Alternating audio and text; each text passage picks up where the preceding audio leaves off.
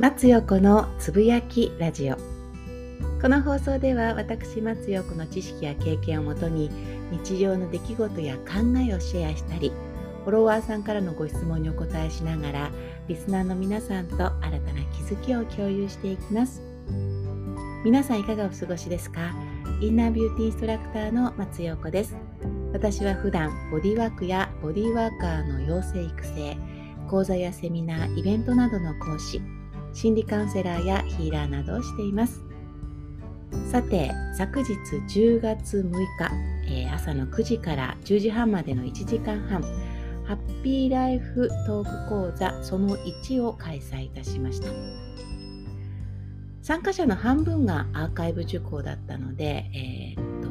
10名弱10名弱の方々と一緒にしたんだけれども本当にね本当に楽しくてあっという間に1時間過ぎました。昨日はどちらかというと筋トレメイン。言葉のね発し方発するための筋肉トレーニングを中心にお伝えしましたけれども来週がねその2で今度は伝え方伝えることによって自分の今のこの心の殻を破るというかもともとねもうポジティブな感じでもこれ以上いらないよという方だったら必要ないかもしれないんだけど人間って何かしらそういうねまだまだ自分の中で見えてないこうエネルギーっていうものを持っている方の方が多いと思うのでそこの部分をね引き出すものをお渡ししたいなというふうに思ってます。でねあのフォロワーさんから公式 LINE のフォロワーさんから私が毎朝毎朝ほぼほぼ毎朝毎朝あの公式 LINE で私のね考えだったり思いをシェアしてるんですね。もうこれどのくらいやってるんだろう。3年ぐらい。もうちょっとかな。途中だいたい半年ぐらいあのやってない時期があったんですけれどもそれを除いても3年半ぐらいやってますでしょうか。そこで皆さんに言われるのは私はいろんな知識を持っていると。で、えっと、自分は知識を持っていないのでもっともっと私のようになりたいというふうに言ってくださる方結構多いんですけれどもすごくありがたいですよ。ありがたいけど私にはなれないじゃないですか。あなたはあなたの魅力があって私には私の魅力があるからあとはあなたにはあなたの得意分野があって私には私の得意分野があるって言った方がいいのかな。なので私にはなれないから私のようになりたいっていうのは多分違うかなって思ってます。でねご相談された方にその得意分野の話をしたら私には得意なものがありませんっていうふうにおっしゃった方がいらしたんですね。かなり前なんですけど。まあ、公式 LINE は公式 LINE で心理カウンセリングのする場ではないのである程度までしか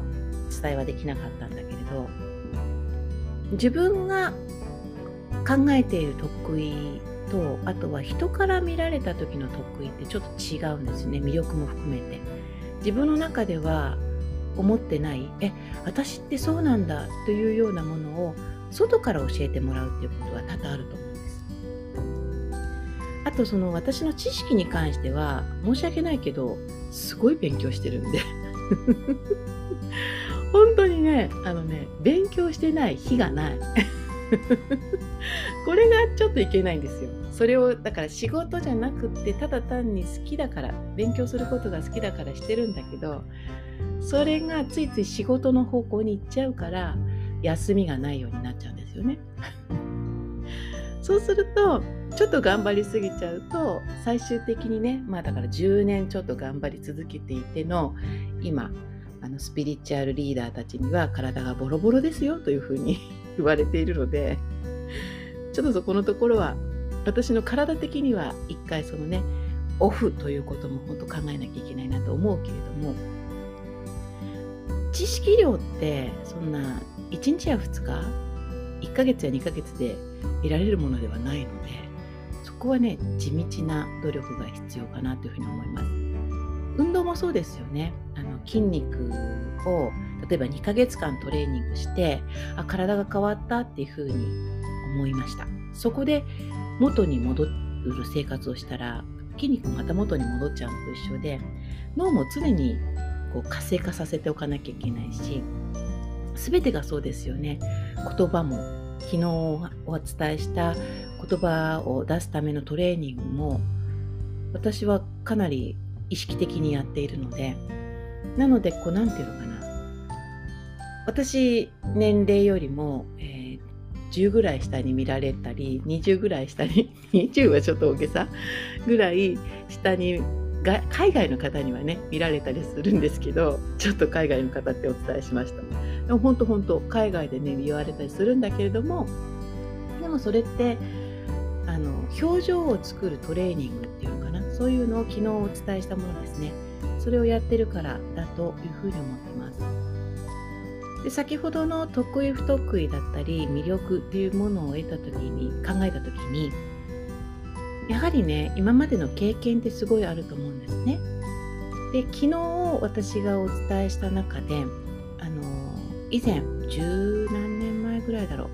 私がスポーツクラブで、えー、トレーニングをお伝えしてた時にグループレッスンをお伝えしていた時にあのお耳の聞こえない方がねいらしたんです。でその方が一生懸命私のレッスンを受けてくれるのを見て私もこの方に何か返したいなというふうに思って手話を学びました。約1年ぐらい学んだかな？1年ちょっとかな？学んでその方が来た時には半分半分はできなかったかな手話で交えながらこうお伝えするなんていうことをしましたそれから私のあの友人が子どもの教育に携わっていて子どもの発声がなかなかできない子のためにその発声をね遊びながらやっていくという、えー、ことをやってた時があったんですね。すごく私も興味があってそれも半年ぐらいお手伝いさせてもらってそういうものがやっぱり昨日の、あの講座にも生かされてます。だから何て言うんだろう得意を探そう探そうというよりも自分がこれしたいなあれしたいなっていうものをやっていく中で勝手に私にしかできないものあなたにしかできないものっていうのはできてくると思うのでそこは焦らずそして自分に得意がないと思ったら周りに聞いてみるといいと思いますそうするともしかしたらあ私これ普通にできると思ったらみんなできないことなんだ。っていうことがねわかるかもしれません。